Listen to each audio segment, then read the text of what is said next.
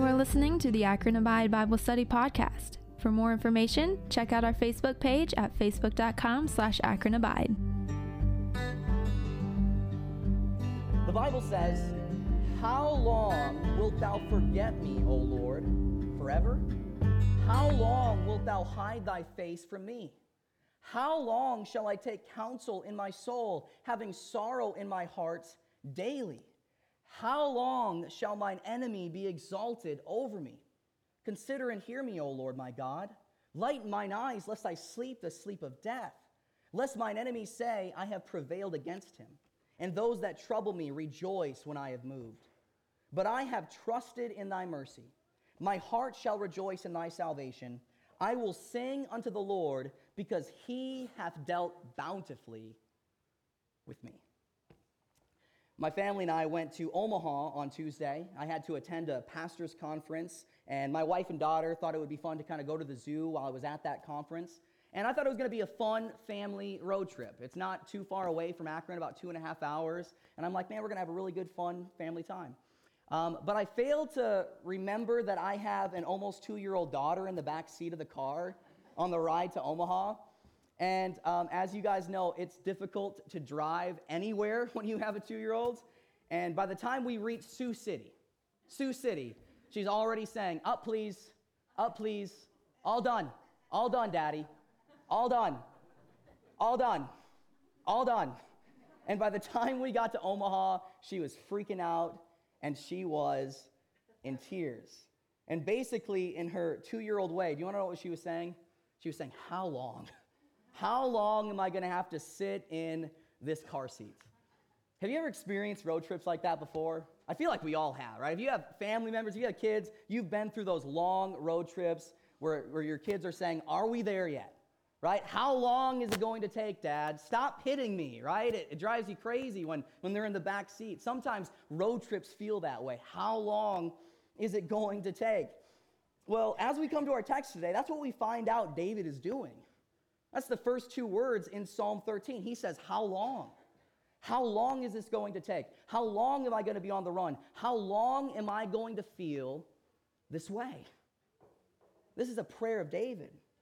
But it's interesting, what separates my humorous story from David's is David isn't asking how long regarding reaching a certain destination. No, do you want to know what David is saying how long for? David is asking how long regarding his darkness and depression. That's the context of this psalm. This is a psalm of lament. Look at the words. Look at what he says in verse 1. He says, How long wilt thou forget me, O Lord? Forever? How long wilt thou hide thy face from me? This is a low point in David's life. This is a dark time in David's life. This is known as a psalm of grief or a psalm of lament. You see, David wrote this psalm when he was exhausted and depressed. His trouble with King Saul had gone on year after year, and he was depressed, he was dispirited, and he was discouraged. And this psalm really was wrung, wrung out of the extremity of his soul. He simply could not go on, not for another day, not for another hour, not for another minute. And so he lifts up his voice, he looks to God, and he says, How long? How long am I going to feel this way? But you want to know something? Most of us can identify with David. Most of us have been there at some time or another, right? It may be a long, drawn out sickness a chronic pain condition that eats at you day after day, a financial problem of great severity, a long standing, difficult, seemingly hopeless situation. It may be a wayward son or daughter, an alcoholic spouse, or an unsaved person. It may be a situation at work, and you can't help but think, when is this going to end? How long am I going to deal with this? How long am I going to feel this way? You see, the truth is, guys, we will probably all find ourselves in David's shoes over and over and over again in our life. We all will. But, but here's the thing it's important to understand that man's extremity is God's opportunity. You see, when, when we are at our wits' end, without resources, at a loss for a way, perplexed and desperate, that's usually when we see God beginning to work. That's usually when God starts to move. And the reason why this is, is because before he does anything about our situation, he wants to do something about ourselves. You see, we, we want God to deal with our complications, but he wants to develop our character. We want him to change our circumstances.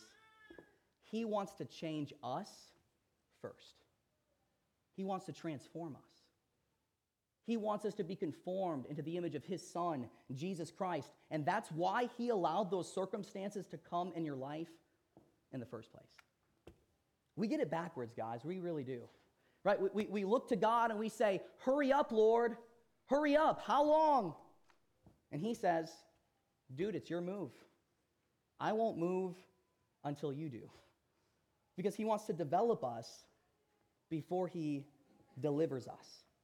And that's what this little psalm right here is all about a psalm of lament, a psalm of darkness in a terrible time in David's life.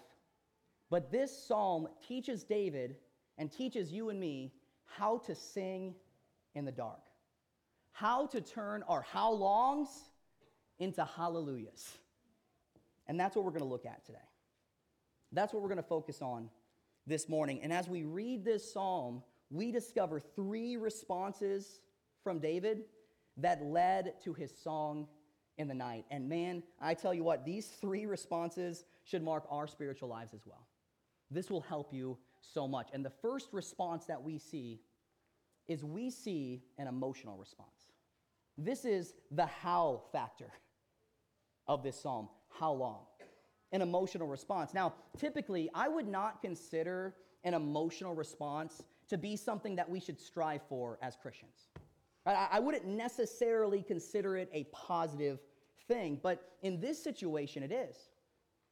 Because before we can be delivered from our negative emotions, we must first learn to be in touch with our emotions. That's super important. We need to learn to be in touch with our emotions. We must be willing to pour our heart outs to God no matter how we're feeling, no matter the emotion that we're going through. Not keep it bottled up, not hold it down, but be willing to open up and talk to the Lord about it. And this is what David does. Look at verses 1 and 2. This is really interesting. He says, How long wilt thou forget me, O Lord? Forever? How long wilt thou hide thy face from me? How long shall I take counsel in my soul, having sorrow in my heart daily? How long shall mine enemy be exalted over me?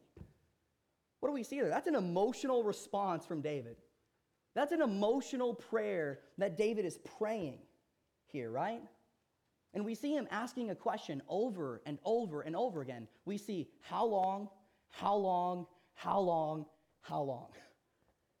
Four times. That's how this prayer begins. And it's, it's interesting. This question, how long, actually occurs 22 times in the book of Psalms, more than any other question in the Psalms. More than any other question. And almost every single time, it was asked during a prayer of lament, a prayer of grief. And that's interesting. You wanna know what that tells me? That tells me that whenever the psalmist was at his lowest point in life, this was his response. Whenever he was going through a trial, the first thing that he did was he looked up to God and he said, How long am I going to go through this?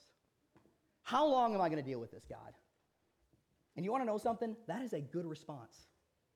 That is a good thing. You see, contrary to popular belief, it's okay to ask God questions. It is. You know, I grew up in a church that would often teach, don't question God. Right? You ever heard that phrase before? Don't question God.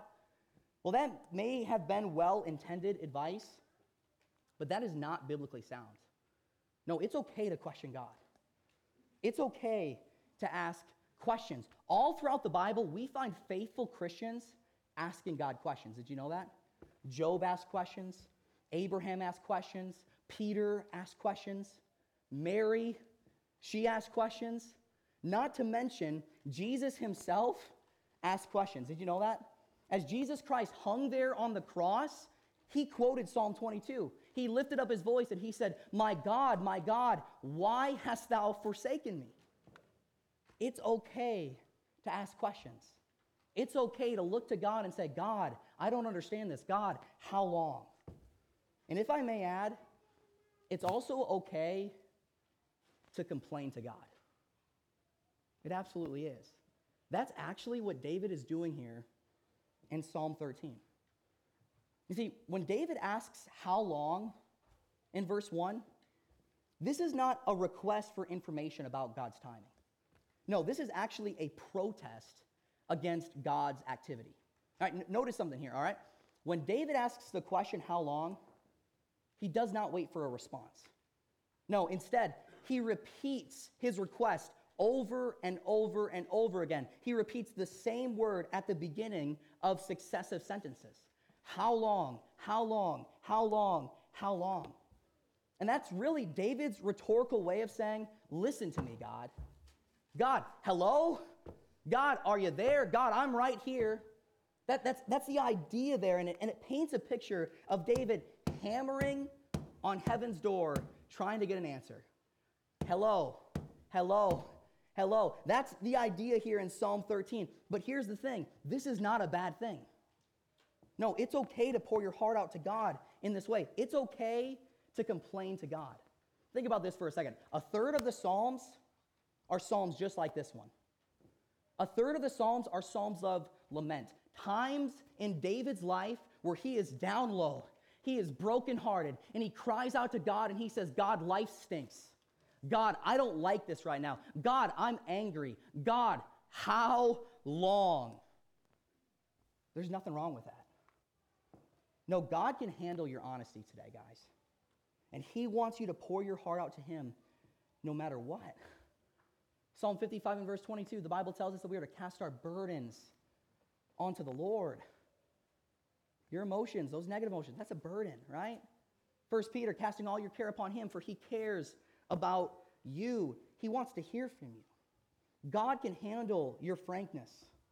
He can handle your cries. He can handle your complaints. And he can handle your accusations. All he wants is for you to tell him how you feel. And that's so important, guys. That is so important because I know so many people who have drifted away from God out of anger towards God. And God is just sitting there, hey, tell me about it. I want to hear about it, right? And it's so important because you will never have a strong relationship with God until you get completely honest about your fears, your faults, your failures, and your feelings. Be honest with Him. Hey, that's what David does here. That's his first response, and that response was vital to deliverance.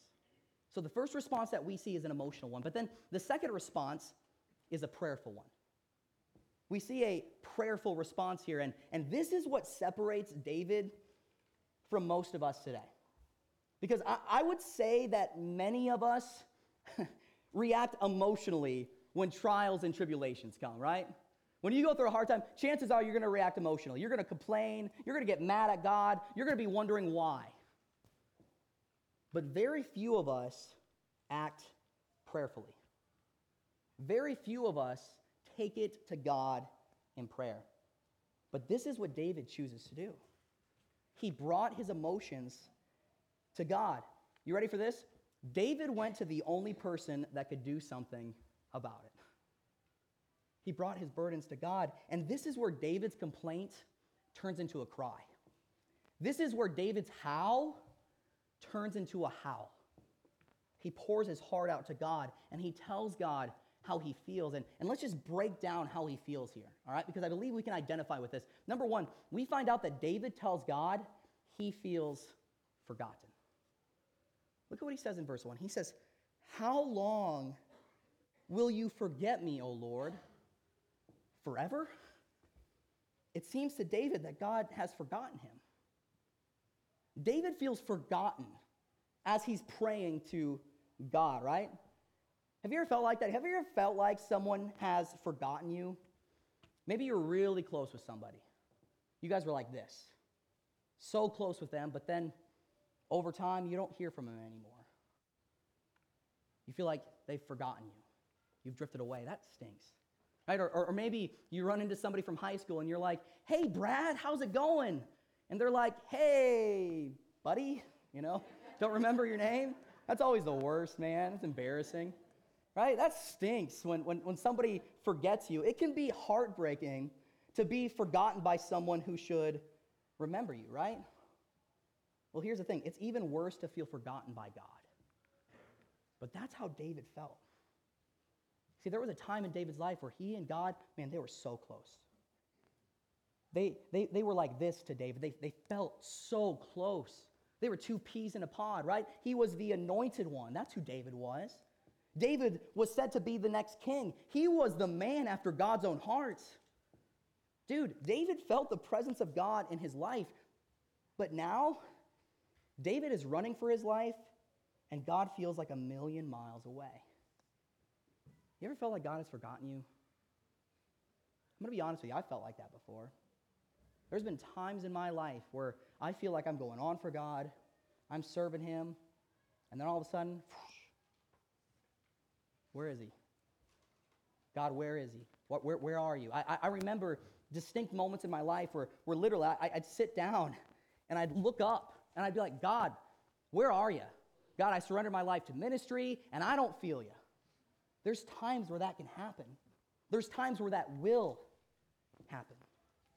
And that's how David feels. He feels forgotten. But then we see something even worse here. But I love that David is telling God this. David tells God he feels forgotten, but then David also tells God he feels forsaken. Let's finish verse 1. He says, How long wilt thou forget me, O Lord? And then he says, How long will you hide your face from me? So not only does David feel forgotten by God, but now he feels like God is deliberately avoiding him. He's hiding from him, he's abandoned. That's how David feels. You ever felt like that? Has that ever happened to you? Somebody ghosts you. You try to reach out to him, you try to text him, you get no answer. You call him, get no answer. You run into him at Olive Garden and they kind of duck out the back way, right? You ever have that happen? Being a pastor, I have people who do that with me because they don't want me to talk to them. you know, um, sometimes that can happen. That's a bad feeling, right? Well, sometimes we can feel like that with God. We call God, we reach out to God, we pray to God, but it's almost like it goes straight to voicemail. We cry out to God, and, and you hear your call has been forwarded to an automated voice messaging system. God is not available, right? Sometimes we feel that way. Sometimes we feel like God is not listening. But here's the thing we need to remember our feelings aren't necessarily facts. You see, God's word tells us that He will never leave us nor forsake us. He's with us wherever we go, 24 hours a day, seven days a week. God is with you if you've called on Him as your Savior. But sometimes our emotions play tricks on us. And that's what the case was with David. David says, I feel forgotten. I feel forsaken. Where is he? And do you want to know what this led to? This led to the worst feeling. It led to heartbreak. And David tells God he feels heartbroken. Look at what he says in verse 2. He says, How long shall I take counsel in my soul, having sorrow in my heart daily? How long shall my enemy be exalted over me? So David's been brought low by his feelings. He said that he has sorrow in his heart continually. That word sorrow in the Hebrew means grief or deep anguish of soul. That, that's what David was going through. And Dr. John Phillips described what this sorrow meant very well in his commentary. He said, David is talking about that knot in the stomach that makes food nauseating and that can ruin even the happiest of moments the feeling where you can't sleep, can't eat, can't settle into anything, and every time you try to get your mind on something else, back it comes that gnawing ache inside. Depression, heartbreak, anguish, continual sorrow. That's how David felt. And I think there are many people in this church today that are feeling that same thing. you can identify with how David feels. How long am I going to feel this way? I just want to lay down in bed. That's where David was. The only problem is David didn't have a bed to lay on. He didn't have a home. He was running for his life. Right? This was David in his lowest point. But even though David is depressed here, we learn in verse 3 that David hasn't given up hope. Look at what we see in verse 3. We see David telling God, telling God, telling God. Once we get to verse 3, David asks God. David starts to ask God for things, and that's what prayer is, right? Prayer is not simply complaining to God. Prayer is not simply venting to God. No, prayer literally means to ask. It's supplication. And, and this is where, where, where David brings his needs to God. You see, in the first two verses, David had been crying out almost incoherently and certainly emotionally, right? Just this emotional response. But now he turns to deliberate, rational, and thoughtful prayer. And I love this. Look at verse 3. He says, he says, Consider and hear me, O Lord, my God. My God. So he says, even though you've forsaken me, even though I feel forgotten by you, even though I'm heartbroken, I'm still going to say that you're my God.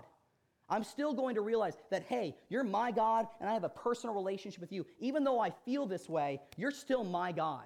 That word my God there is the word Elohim. That word Lord is the word Jehovah. So what he's saying is, I'm still realizing that you are the powerful God and you're the personal God and you're the God that fulfills your promises. That's what he says there. And after he says that, we see David pouring his heart out to God and giving three separate requests. You want to know what he says? He lifts up his voice to God and he says, God, consider me. God, hear me. God, enlighten me. So get this. Even though David feels like God has forgotten him and God has forsaken him, he still prays to God and asks God for help. And that's the mentality that we need to have. But notice this this is so cool, guys. He doesn't ask God for deliverance. No. He doesn't ask God to deal with his enemies. No, do you want to know what he asks? All he asks God is for an answer, a response. He says, Consider me hear me, enlighten me, answer me. I just want to know what the deal is. I just want to know that you're there. I, I want to know that you care. I want to know that you love me.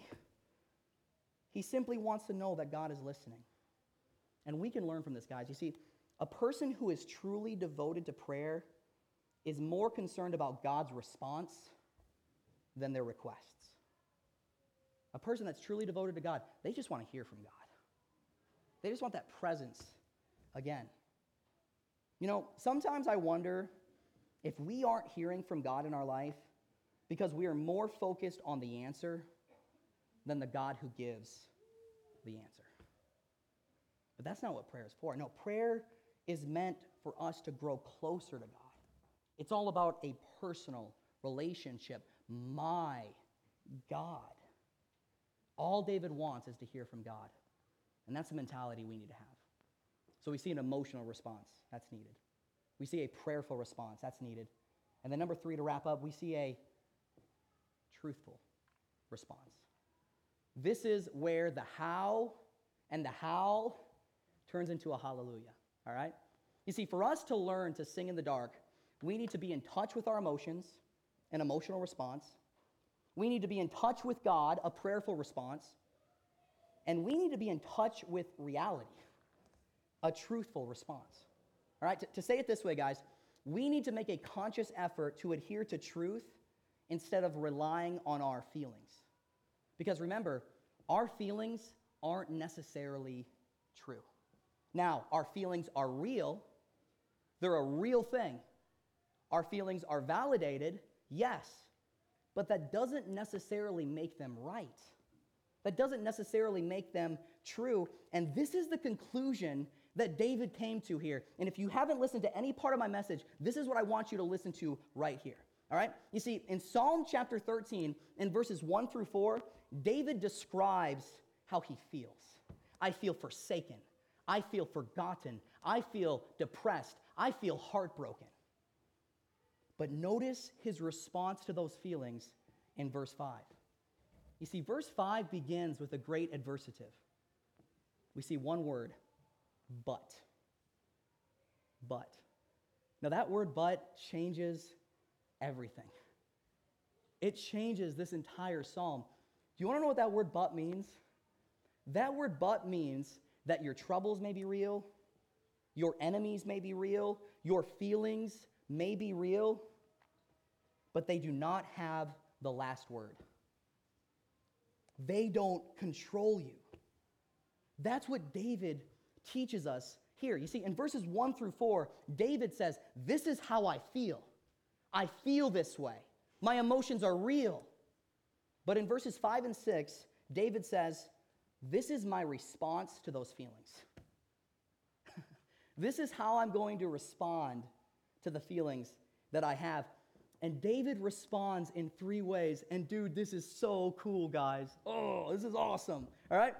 We find out in verse 5, David says, I feel forgotten, but I will trust. I feel forgotten, but I will trust. Look at verse 5. He says, But I have trusted in thy mercy. Now, you look up that word mercy in the Hebrew there, and it's the word hesed. And it literally means merciful kindness or loving kindness. It can be translated both ways. And it's actually closely related to our New Testament Greek word agape unconditional love, unrelenting love, undiminished love. That's the idea here in verse 5. So get this, all right? David is saying, I feel forgotten by you, God. I feel like you forgot me. Nevertheless, I will trust in your unfailing love for me. He's saying, I don't know what's happening to me. I don't know why I'm going through this, but I will trust that you love me. I can't make sense of this, but I will trust in your love. I don't know how long this is going to last, but I am going to trust in you. In other words, David chooses to listen to the truth. He chooses to believe what God's word says. And God's word says he loves us. The Bible says in Jeremiah 31 3, I have loved thee with an everlasting love. That's a love that never ends. That's a love that never fails. 1 John 3 1, this is one of my favorite verses, man. Behold, what manner of love, what out of this world type of love is this, that we should be called the sons of God, right? That's how much God loves us. We're a child of God. He is our Father in heaven, and He loves us with that unconditional love that never ends. And He says we are to trust in that love. I feel forgotten, but I trust in your love. In the back end of verse 5, He says, I feel sorrowful. I feel depressed, but I will rejoice. Let's finish verse 5. He says, My heart shall rejoice in thy salvation. Let me ask you, what's David doing here? He's preaching the gospel to himself. That's what he's doing. The good news. He says, I will rejoice in your salvation. I will rejoice in your deliverance. And can I just say, the good news of Jesus Christ, the good news of the gospel, that gives us reason to rejoice. Even when you're sorrowful, even when you're depressed, even when you're down, you still have reason to rejoice. And did you know the Apostle Paul felt that exact same way? There's times where he was sorrowful, he still rejoiced. I love this. 2 Corinthians chapter 6 and verse 10. Paul said, I am sorrowful, yet always rejoicing. I am depressed, but I still have reason to rejoice, and that is salvation. I will rejoice in thy salvation. And guys, this is a principle that will change our lives if we follow it. Hey, when we are filled with sorrow, when, when we are utterly low, it's important to remind ourselves the day of our salvation, the day that we gave our life to Jesus Christ. And if you have not given your life to Christ, you can give your life to Christ right now, today. And when that happens, everything changes. Think about this for a second, all right? No matter how bad things get, we are saved.